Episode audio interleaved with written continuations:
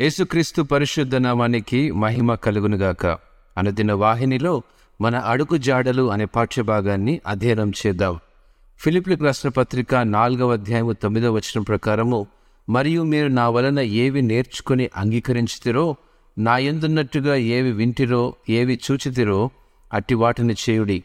అప్పుడు సమాధానకర్తయ్యకు దేవుడు మీకు తోడయుండును.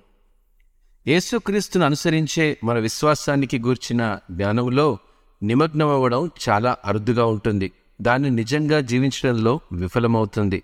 మనం తరచుగా చర్చకి హాజరవుతున్నప్పటికీ ప్రసంగాలు వింటూ బైబిల్ని అధ్యయనం చేస్తున్నప్పటికీ మనం నేర్చుకున్న వాటిని ఆచరణలో పెట్టకపోతే వాటి యొక్క ప్రయోజనాన్ని కోల్పోతాము.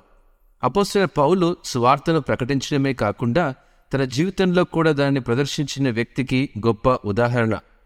వారు నేర్చుకున్న పాటల నుండి వారి ఆధ్యాత్మిక ప్రాణాల్లో తమ అడుగుజాడలను అనుసరించాలని ఫిలిప్పి సంఘాన్ని ప్రోత్సహించాడు. ఆదర్శప్రాయమైన జీవితాన్ని గడపడం అంటే ఒక వ్యక్తి తాను ఏదైతే మాట్లాడుతూ ఉన్నాడో ఆ మాటపై కట్టుబడి జీవించాలి. ఉదాహరణకు ఇతరుల పట్ల ప్రేమ మరియు దయ చూపడం ద్వారా మనకు అన్యాయం చేసిన వారిని క్షమించడం ద్వారా నీతి నిజాయితీతో కూడిన జీవితాన్ని గడపడం ద్వారా రుజువు చేయాలి. మనం క్రీస్తు బోధనలు వింటూ అనుసరిస్తున్నప్పుడు దేవుని మార్గాలను అనుసరించడం వల్ల కలిగే శాంతిని మనము అనుభవిస్తాము. దేవుడు మనతో ఉన్నాడని మరియు అడుగడుగున మార్గాన్ని నిర్దేశిస్తాడని మనకు తెలుసు కాబట్టి మనం భవిష్యత్తు గురించి చింతించము.